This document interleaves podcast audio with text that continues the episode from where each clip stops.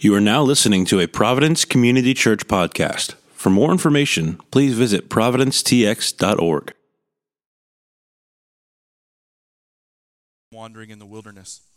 Today we're going to be in Exodus chapter 16, verses 1 through 8. And you can go ahead and turn your Bibles there. If you do not own a Bible, that is okay. There should be a Bible somewhere underneath the seat around you. If you don't own a Bible, again, you can take that with you. That is a gift from us to you because, again, we value the scriptures so highly. But if you are able today, go ahead and stand with me uh, for the reading of God's word. We're going to be in Exodus chapter 16, verses 1 through 8. Providence, hear the word of the Lord. They set out from Elim, and all the congregation of the people of Israel came to the wilderness of Sin, which is between Elim and Sinai, on the fifteenth day of the second month, after they had departed from the land of Egypt. And the whole congregation of the people of Israel grumbled against Moses and Aaron in the wilderness. And the people of Israel said to them, Would that we had died by the hand of the Lord in the land of Egypt, when we sat by the meat pots and ate bread to the full. For you have brought us out into, the, into this wilderness to kill this whole assembly with hunger.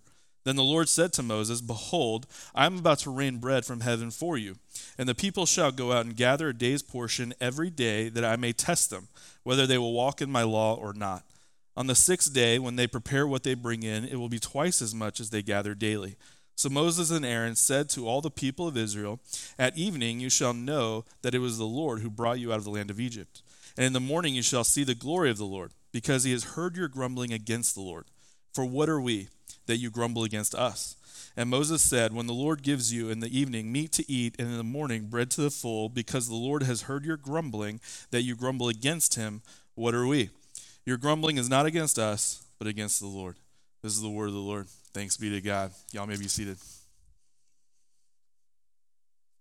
All right. Well, good morning. Hope you guys are doing doing well today. My name is Cory. I'm one of the pastors here at the church, and uh, if you are a guest with us this morning, I want to thank you for making this a part of your week and welcome you into worship with us here. Our hope for you is really what our hope is for everyone that, that comes in and comes through here is that during your time you will see that we make much of Christ, and and you'll want to join with us in that, right? Linking arms and covenant membership, and as we press out, you know, you'll see it all over the building as we press out, attempting, trying to make the gospel unignorable in, in our communities. So. Um, as Scott has told us, we're going to be jumping right back into the book of Exodus this morning after a, a two week break, kicking off a summer series that we're calling The Mountain of God. And what we're going to do is, is take the nation of Israel from where we see here in chapter 16 in the wilderness all the way to uh, God's giving of the law at Mount Sinai right? What, we're, what we're trying to pull out of this text, we're trying to, to accurately portray during this, this particular part of the series is um, how the law that God gives, how that law is fulfilled in Christ, but also how Christians today, in current day, should react to that law, even though it's been given and even though we also know that it's been, been fulfilled in Christ. So I'm really looking forward to, to the work we're going to do here. And for the sake of time, because I went way long during the first service, Brendan almost threw a rock at me from the back of the room. So I'm going to skip a lot of this intro stuff and just say if you hadn't been with us, podcast is there. It'll catch you up quickly. And I'm going to pray for us, and then we'll jump right in at verse 1 in chapter 16. Lord, we, we thank you for, for the opportunity to gather here this morning, God. We thank you uh, that you have placed each and every one of us here, not by accident, God, but by your will. Uh, that we can rest in that and we can we can be confident in that god that we know that you have brought us here this morning to commune with you father and i pray that you would that you would do that, Lord, that you would open hearts and minds, God, that through through the opening of your word and the reading of your scriptures, God, that we might be made more like you, that we may be brought closer to you, Father, Lord, that we may live our lives in a way that, that glorifies you and sees other people come to know you. That's in Jesus' name we pray. Amen. All right, so like I said, jumping right in at verse number one, Exodus chapter 16. Uh, verse 1 says this They set out from Elim, and all the congregation of the people of Israel came to the wilderness of Sin, which is between Elim and Sinai, on the 15th day of the second month after they had departed from the land of Egypt. So, three weeks ago, the last time that we were in the book of Exodus, uh, Court preached through the back half of chapter 15.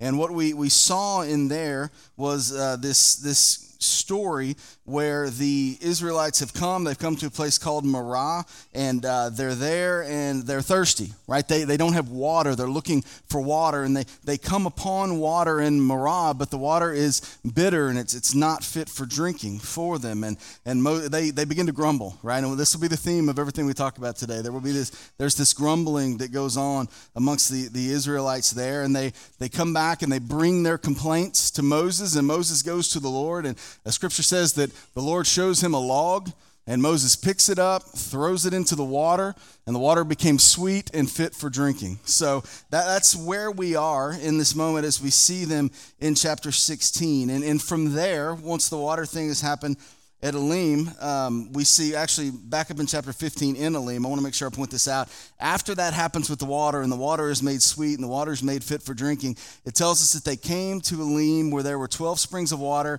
and 70 palm trees, and they camped there by the water. So, by God's hand, the Israelites have gone from not just being um, brought out of slavery in Egypt. We saw the scene at the Red Sea where, where the Lord parts the sea and the, the Israelites go through, and then he closes it on the Egyptians and, in essence, frees them from their captor. We've seen those things. Now they've come, they have been um, this scene where, where this water is miraculously made fit for drinking for them. And then on the back end of, them, of that, God takes them to a place where Scripture tells us there were 12 springs of water, so copious amounts of water for them in order to quench their thirst, as well as 70 palm trees. So God just throws some shade in there for, uh, for, for extra credit, I guess. It's, got, it's this, what I'm trying to point out is this picture of God consistently over and over again providing for his people. And if all of that weren't enough for them, what we see in Numbers chapter 33, verses 10 and 11 is this. I'll read it to you.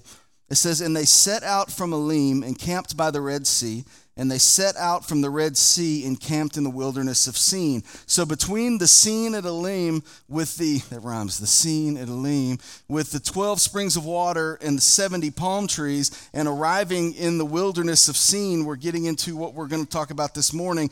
There's this moment that no context is given. We're just told that God leads them back by the Red Sea and sets them down there and has them camp there for a while before they continue on into the wilderness. It, it's almost as though God, like I said over and over again, is proving his faithfulness and then he's bringing them back to the Red Sea and they sit there and they camp. And I can't help but imagine that they told stories and reminded one another of the miracle they had seen happen when they were there the first time right so this is this is the lord continually ensuring over and over again that his faithfulness to his people is kept in the forefront of their mind before he sends them back out into the wilderness for, for what we're going to see here. Look at verses 2 and 3 in chapter 16. It says, And while the congregation of the people of Israel grumbled against Moses and Aaron in the wilderness, and the people of Israel said to them, Would that we had died by the hand of the Lord in the land of Egypt, when we sat by the meat pots and ate bread to the full, for you have brought us out into this wilderness to kill this whole assembly with hunger. So they are into verse 1 it tells us that they traveled every one of them and i think it's important to remember that this wasn't just a handful of people. This was thousands and thousands of people. Depending on who you read depending on what um, you know resources you use from, for study that number's quoted anywhere between 55000 and 600000 i've been very open with you guys. I am no scholar and i don't claim to be so i'm not even going to act like i know how many. I just know it's a bunch like in my world, that's a bunch of people. So there's all of these people. Verse 1 tells us that they travel, they get to Sin, they get there, and when they get there, they begin to grumble because they don't have any food, because they're hungry. The end of verse 1 tells us that they were a month, uh, one and a half months into their journey when they arrived in the wilderness in Sin. And when they got there, there was no food, there was nothing for them to eat, and they began to grumble. The entire scripture says the entire congregation of Israel was grumbling against Moses and Aaron in this moment. So all of those thousands and thousands of people grumbling, grumbling, grumbling because they're they are hungry there. Now remember, remember what just happened to them in chapter 15 that we talked about a while ago. Despite the fact that they've seen the miracle with the water, despite the fact that they've seen the Red Sea parted, they've seen themselves be uh, be brought out of that by the hand of God. And despite all of the other things that God has done for them up to this point, they still continue to grumble when things get tough. And here's the thing I can remember being younger, a younger believer especially, and reading this type of stuff and thinking, how in the world can they be so ignorant that they don't even realize that, uh, that the Lord's been providing for them and, and they're already grumbling again? Like, that just seems so, um, so ignorant of them to do that. And as I've gotten older and, and probably uh, more mature and a little less prideful, I, have been able to be introspective and realize that, uh, that, that that's what I do. I, I would venture to say that that's what a lot of us in here do, despite the faithfulness of God and the continual over and over again, God proving that He's faithful and caring for us and, and doing the things that He does to, to, to save us and, and love us and prosper us, we can find ourselves grumbling over some of the most insignificant things. And it happens to us often. And whether that's whether that's finances, right? Whether it's trouble at work, whether you've got trouble in your marriage or, or with your kids or even things that are less consequential than that, we often forget about the faithfulness of God and we grumble when things are not going the way we expect them to go. And this generation, at the time that we live in now, this gets amplified significantly because social media exists. I, I can remember a time when social media didn't exist, and if you wanted to gripe, you can only gripe to your, uh, you know, friend circle. And at that time, I was in college, my parents or, or, my friends. That was it. That was literally the extent of my influence at that time was here. And now we carry devices in our pockets that allows us to at least think that we can complain and grumble to millions of people every time we press send. Right? That has amplified this issue for us significantly and there's no shortage of people out there doing that all the time and not only is that something that's that's going out but we have become consistent consumers of the grumbling we are consuming the consistent grumbling that's going on because the information is so readily available, and in doing so, our hearts are being eroded. We'll talk more about that as, as we move forward. If you don't believe that that's true when you get home, if you have a Facebook, pull it up. Don't do it now because we're in church. But um, pull it up and just go to your neighborhood Facebook page. I'd almost bet you lunch that within the first five posts, somebody's complaining. Somebody's complaining all the time. Like ours is such entertainment for me. It's, tell the Jeep that's going down East Fairway Oaks Road. And I'm like, this is crazy. People are just constantly complaining over and over and over again. And Twitter, Twitter is even worse than that. And and here's the thing: we can. Here's what's interesting. This would be um, significantly easier to deal with if when I looked at it and, and I really, really began to see what was going on, it was just the secular world that was conducting themselves in this way. But in reality, um, we don't just see it in the secular world, we also see it in, in with people that claim to know Christ, right? Consistently.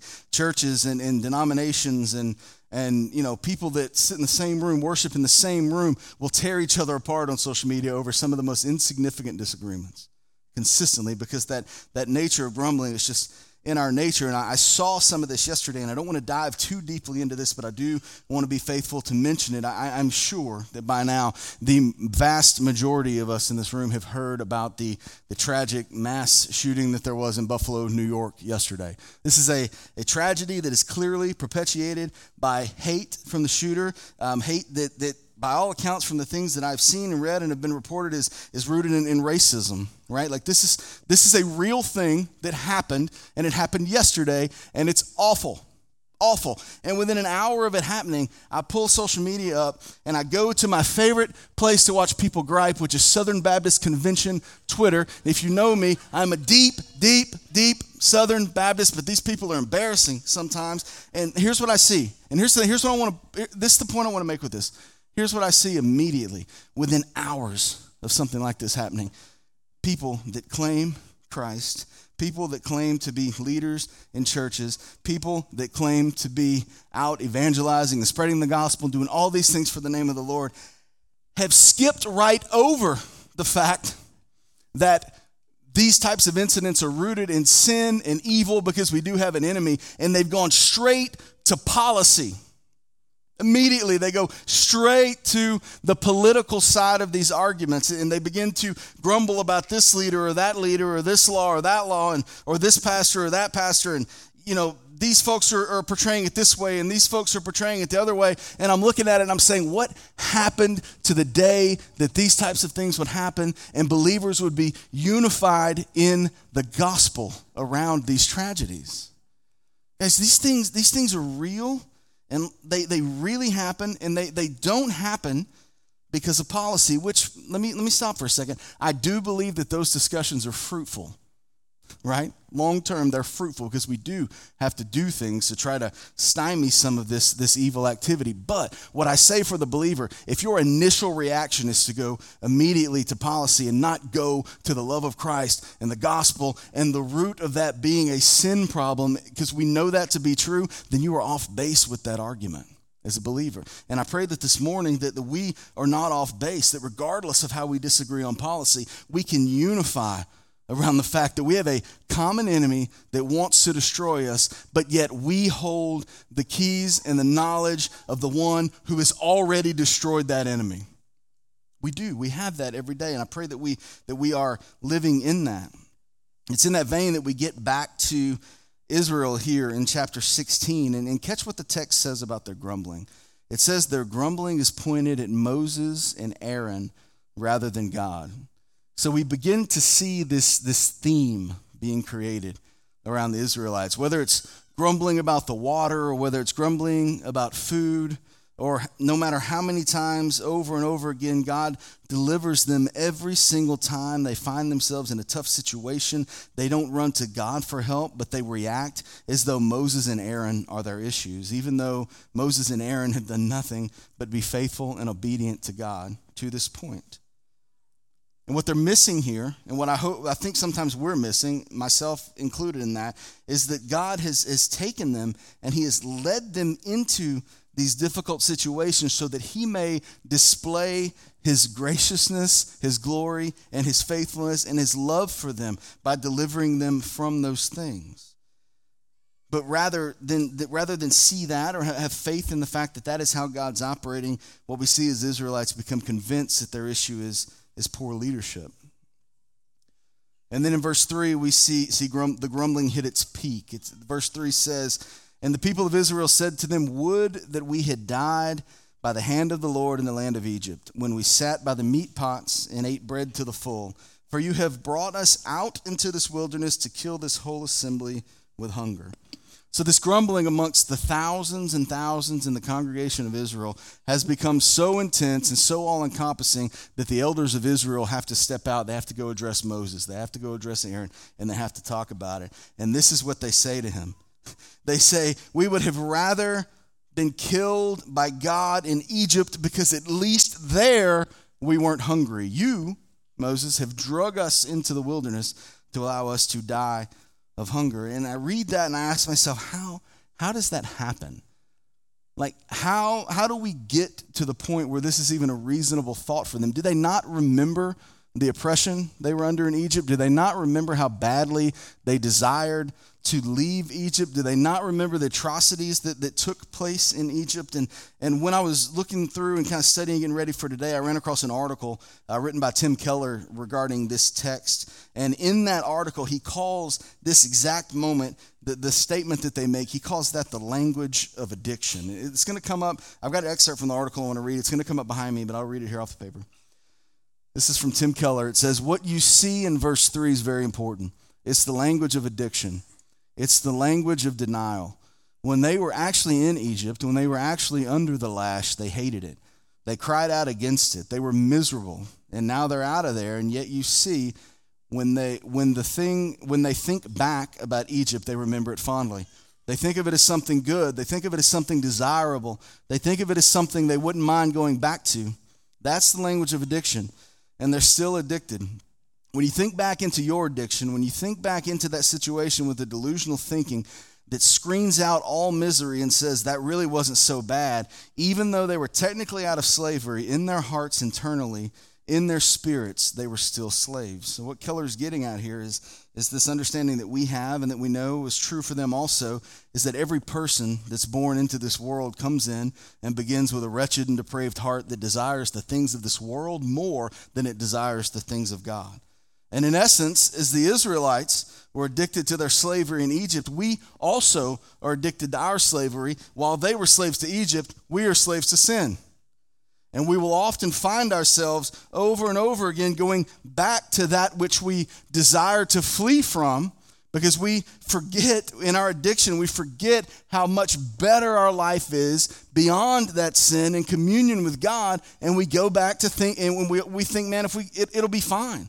It'll just be better. We'll just revert and things will be okay. And those of us who have been saved, those of us who have been changed through the work of the Holy Spirit, we understand that those depraved hearts that we have at the time of salvation begin to soften and we begin to desire the things of God more and more. That's a process called sanctification. But unfortunately, even though incredible progress is made in the believer, there's still a part of us that will always try to drag us back to that sin that we know will kill us. Um, you know, it, it, it's, it's important to point out here that, that the Israelites weren't immune to that. And that's what we're seeing illustrated here uh, through the desire and through the statement that, hey, man, I wish God would have just killed us in Egypt because at least in Egypt we had the opportunity to eat. Here's another thing that, that I thought was, was interesting in the text here. It says it's also important, it's also important here in the text that we would be able to point out and understand that when this happened to the Israelites, as they got to this point where the grumbling became so bad that they felt like Egypt was maybe a better option for them, they weren't doing that alone.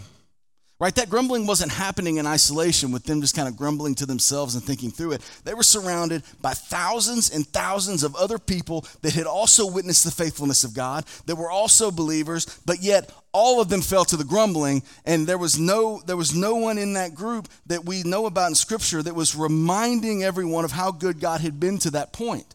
It wasn't happening. And and we see this, we see this happen often that when trouble comes, they choose to grumble they chose to grumble to one another and focus on the hardship rather than remind each other of the goodness of God. And I think this is something that we see happen quite often. Right? Even as Christians today, when, when Christians commiserate with one another in times of frustration and anger, anger, rather than reminding one another of God's purposes and the victory we have in Christ, we actually aid, we actually aid in pushing our brothers and sisters further into their sin addiction. We actually aid in helping them go further down that road rather than being the one there that is working to help them escape. Um, this is this resonates so much with me because it wasn't that long ago. It wasn't that long ago for me that I, I thought there was there was a time that, that I would I would never never be back up here again. And honestly, if, if you've talked to me and I'm I'm open with you guys as much as I can be all the time, um, I, I, was actually pretty sure that I, I wanted it that way right? You see, nothing egregious had happened in my life. No, no major sin had, had taken place, but I, I found myself in a spot where I was, I was overwhelmed with life in general, just my, just my, what we would call it work base business or just my base life that I have to live. I can't, can't not live it. And on top of that, there was this overwhelming pressure that at that time was coming with doing ministry here because we were in a very, very trying time for our church, something that, that we had never walked through before as a church, and, and by God's grace, we won't walk through again in the future. And, and it was during it was during that time that I began to feel my heart drift back to what I've told you guys for years and years and years is my primary bend, my internal wiring is toward isolation for me. I am not a guy that just naturally enjoys being around people. I, I, I seem very extroverted, and honestly, I, I am, but I'm really not. Like, I'm, I'm, actually, I would prefer to be introverted and stay home. I, I, told the, the first service, I'm the kind of guy who could have his family and his dad is a best friend and nothing else and never think two things about it. Just going about my business. That, that's just the way that I'm wired. And, and in this, this moment, I, I had found over the, over the years that I knew, I, was, I knew that was my tendency. I knew that wasn't God's design for me. I knew it wasn't the, the best way for, for, me. And i had warred against that for years but as as the pressures became more and more and things were happening around me all the time i began to feel this desire to drift back into this etern- complete isolation away from away from everyone and everything in order to just at the end of the day probably self-preserve. I remember having these thoughts. I said man i can i can do all these things. I can be a good guy. I can be a good father. I can be a good husband but i, I can be free from all this other responsibility I can be free from all this other pressure, and that's really what I want. I sat in a, I sat in an elder meeting right in there, and um, I feel like I said it a hundred times, but the, really the only words that I could make as I was trying to explain this to the guys, the only words I could say over and over again were, "I just, I just want to be normal. I just want to be normal. And I knew what I meant. I don't think they knew what I meant. I think they were looking at me like I'd lost my mind. But I kept saying that over and over again. And I remember sitting with Court one night. We were in his barn hanging out in the middle of all of this when it was at its at its um, most intense. And I told him a story that at the time I felt had become prophetic in, in my own life. And it was a story from back. Um, Lee and I think were newly married, and we had we had moved to a new church in order to be uh, do youth ministry just a little bit east of here at a smaller church in a smaller town. And uh, as you know, we didn't grow up in that church. So I didn't know anything about the history. I didn't know, know a ton that was going on there. But as I started learning, there was this name, this name of this man that kept coming up, and it was on, it was on documents. It was on like um, the the early when they signed their bylaws and stuff. This guy had signed. All of the church history had this guy's name on it. It wasn't a super long history, but it was it was all on. He was in in the middle of all of it but I didn't know who he was. I hadn't met him, I hadn't seen him. What I ended up figuring out was that I had two girls in our youth group that had the same last name as this guy. So I started asking some questions like, what, what's the story here? Because um, I ended up finding out that those were his daughters, that his wife was still there, and that when the church w- w- was planted, he was an associate pastor on staff with that church. And that's why his name was so you know over everything and i don't exactly know what happened with him but the story that i was told with it there was just a day that came and he was just gone. He was gone. He hadn't been back. He hadn't been around. His family was there. He wasn't there. So there's all this history of him, you know, being so influential and used by God to start that ministry. And then one day it just ends. And I told Court, I said, uh, I looked at him across the barn and I said, I think that's going to be my story. And I was dead serious when I said that. I think that's going to be me. And, uh, you know, praise God, it, it's not right?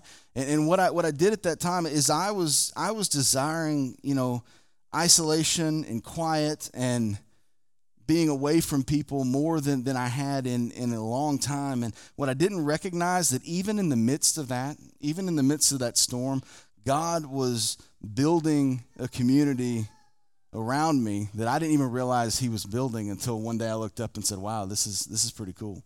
Like, like God, I didn't, I didn't go looking for community, I didn't go looking to find it. God put it, put it around me. He, he provided that for me. He, he gave me that in that moment of need. So, so when I read this and I ask, man, how do these people go from Elim to better to die in Egypt than be hungry in that short amount of time? I think this is part of the answer.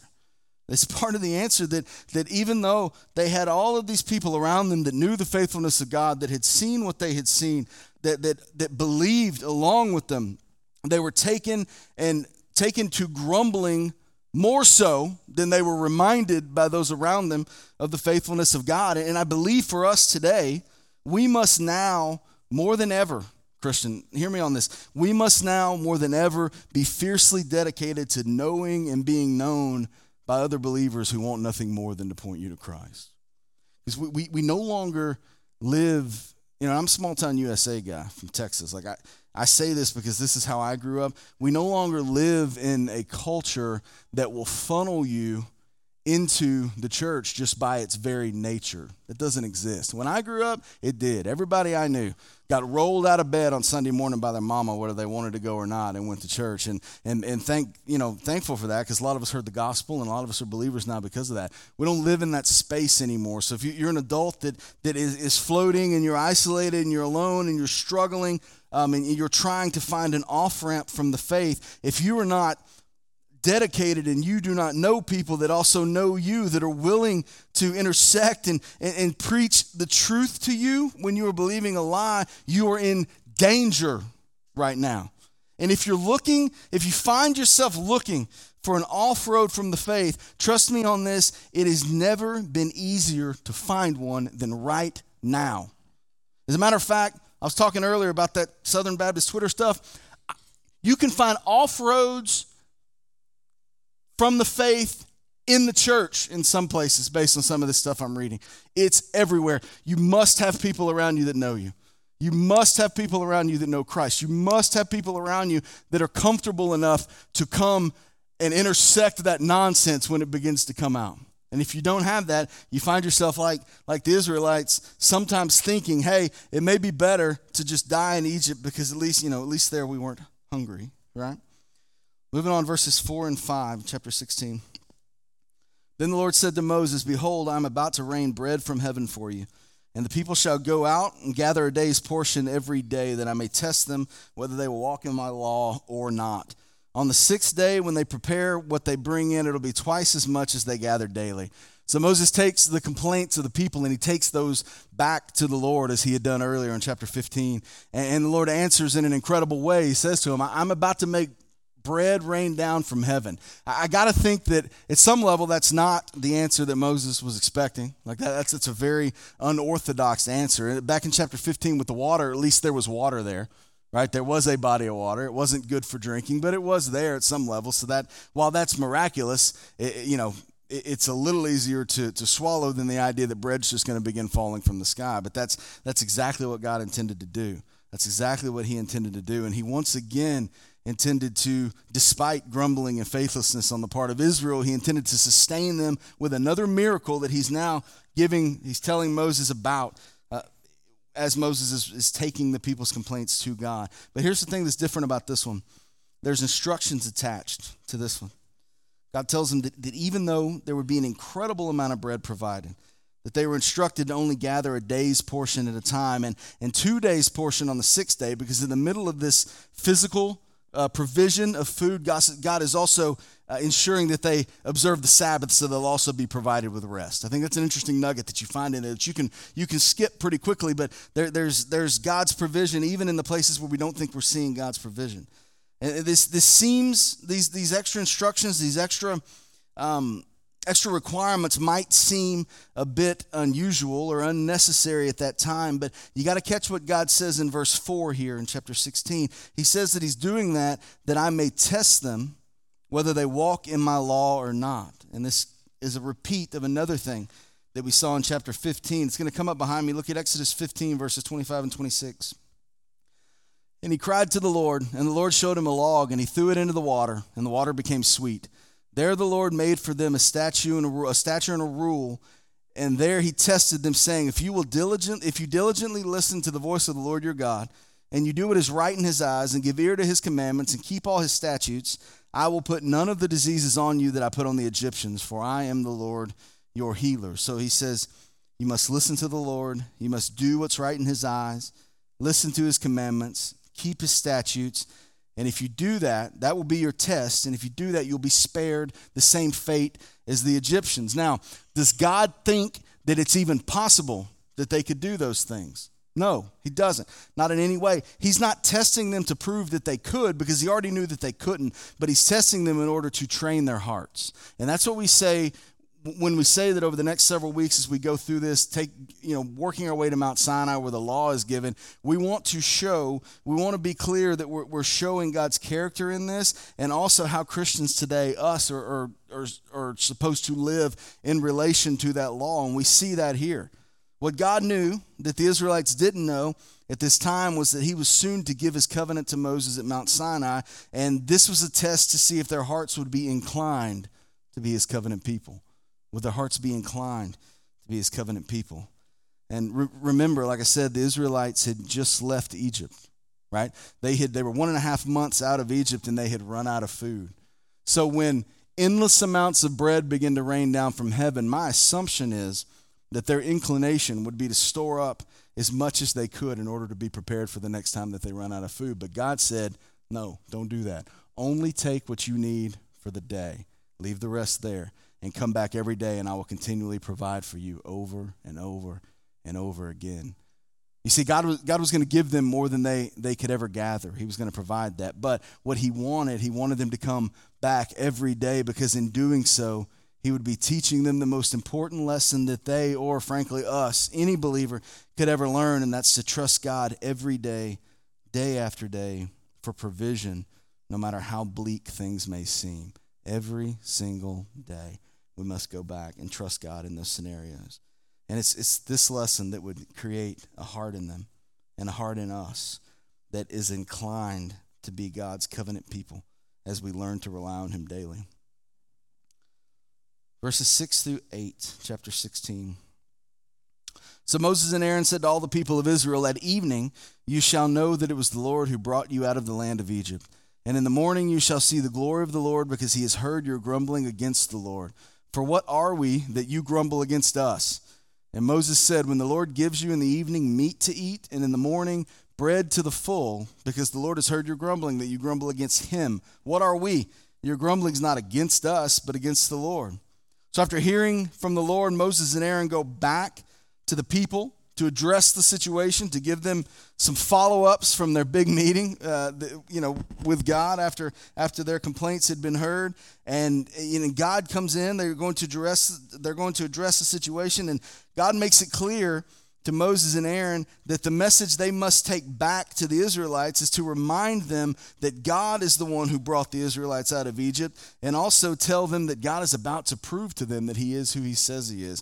You see, the grumbling at Moses and Aaron shows in, in, some way that although Israel knew the power displayed in those situations was from God, they also believed that Moses and Aaron were somehow responsible for their freedom. Therefore, they believed Moses and Aaron could somehow fix their issues if they complained to them directly. God was not interested in that being the case. He wanted them to know that He, He was the one that was sustaining them.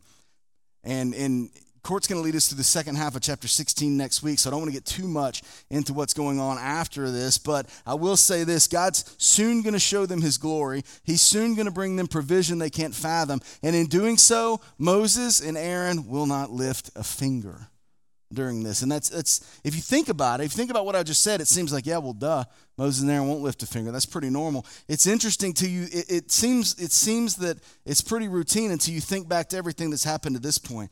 So each plague that God sent on the Egyptians, everything that we've seen to this point was announced by Moses, and most of those plagues um, required some sort of action from Moses, right? Whether that's a raising of his hands or whether there's one where they, they take soot from the kiln and they throw it into the air. Like there was always this really necessary part of each one of those things at least from the israelites perspective that this action that was performed by moses and or aaron see the water at marah became sweet when moses picked up a log and threw into it. But this time, God's going to accomplish what needs to be accomplished without any participation from them. And in doing so, he will reveal his glory to all of them Israelites, Moses, and Aaron included in that moment. I want you to hear me on this, guys. The, the provision of God, the salvation offered to us in Christ, those things are not and will never be contingent on anything that we do or anything somebody else does. It's ours because the gracious God chose to save us from our rebellion through the sacrifice of Christ. And here's the thing like we talked about earlier no matter how many times we go back to that rebellion, no matter how many times we desire to go back to that rebellion, the provision and the salvation of God provided for us in Christ remains. It remains. I'm going to start wrapping up with this. In John chapter 6, Jesus has uh, he's just fed the 5,000. He's multiplied five loaves and, and two, um, two fish that he got from a little boy. He's fed 5,000 people with it. He, he walks on water. And the scripture tells us the next day he's speaking to the crowd. And, and that's where we see uh, what goes on in verses 31 through 35. So I want to read that to us. Our fathers are the manna in the wilderness, as it is written. He gave them bread from heaven to eat. Jesus said to them, Truly, truly, I say to you, it was not Moses who gave you bread from heaven, but my Father gives you the true bread from heaven. For the bread of God is he who comes down from heaven and gives life to the world. They said to him, Sir, give us this bread always. And Jesus said to them, I am the bread of life. Whoever comes to me shall not hunger, and whoever believes in me shall never thirst. Just like the Israelites, we, we are wholly dependent on God for survival. But in John chapter 6, it's clear from the words of Jesus that what is being offered to us is so much better than food. What's being offered to us to fill our longing and our need is so much better than bread. Jesus says that what's being offered is true bread from heaven. And then he says, He is the bread. I am the bread of life. Whoever comes to me shall not hunger, and whoever believes in me shall not thirst. We, those of us who know Christ, we, we serve, we serve a God, we have a king that that satisfies all of our desires. Those of you who don't know Christ, there is an opportunity Jesus will satisfy all of your desires, no matter what you think they are, no matter what you think you have going on. As we see in the scripture in 16, there are no prerequisites for that from you. There's nothing that says, "Hey, you make sure you take the 1301 and 1302 before we can put you in the you know in the junior level classes." God doesn't deal with us that way. He comes and he saves us right where we are. Right where we are. And that doesn't mean that immediately you're perfect and your struggles and your sin and the rebellion and those things go away. No, we know that it's a process, but we can be sure that the Holy Spirit is working that process in us as we go along. My hope today would be for those who, who are here that, that don't know Christ. God, I, I, I want you to know him today. I want you to, to choose him today. I want you to be saved. Leave here with the knowledge of your salvation um, that you may not have had when you came in today. Those of us that do know Christ, that may be longing, that may be hurting, that may be heartbroken or, or, or, or, or sick or, or struggling or worrying or whatever it is, I want to remind you that the bread of life is yours. Already sealed, yours. You can't get rid of it. He won't take it from you. Let Him satisfy you. Let Jesus satisfy all of those longings, all of those needs, all of that worry, all of that concern. Put it on Him and remember His faithfulness to you from the minute you were born, before you even knew it, up until today. God doesn't leave us or forsake us. Let me pray for us. Lord, you're good, and we're, we're, thankful that your, your word is, is timely, Jesus. We're thankful that, that you've saved us, God, that you've offered us grace. Father, that you have been merciful with us. You have provided for us, Jesus. I, I pray, I pray this morning that, that that would resonate with each one of us, just like it in, in the ways that we see it not res- resonating with the Israelites. God, would you would you make it so for us? Would you make it resonate for us, God? Lord, I pray against whatever, whatever spirit of, of disunity may be in this room. God, we live in a time where everything is, is so segmented, everything is so uh, there's just so much competition and, and, and things of that nature in the world. God, I pray that it would never be so here. That we could disagree on things, Lord. We could not see eye to eye, but we could all unify right in the middle on the gospel of Jesus, Lord, and let the other stuff work itself out. And let that be true for us. God, I pray that as we as we enter into a time of worship and a time of communion, that we would we would just take time to reflect on your broken body, Lord. We take time to reflect on on the blood that you spilled on our behalf, God, and that, in, in those things we would be reminded anew. We'd be reminded again who you are, and how faithful you are, and how good you are, and how much better it is to follow you than it is to go back to the vomit of this world. Jesus, we love you. In Jesus' name we pray. Amen.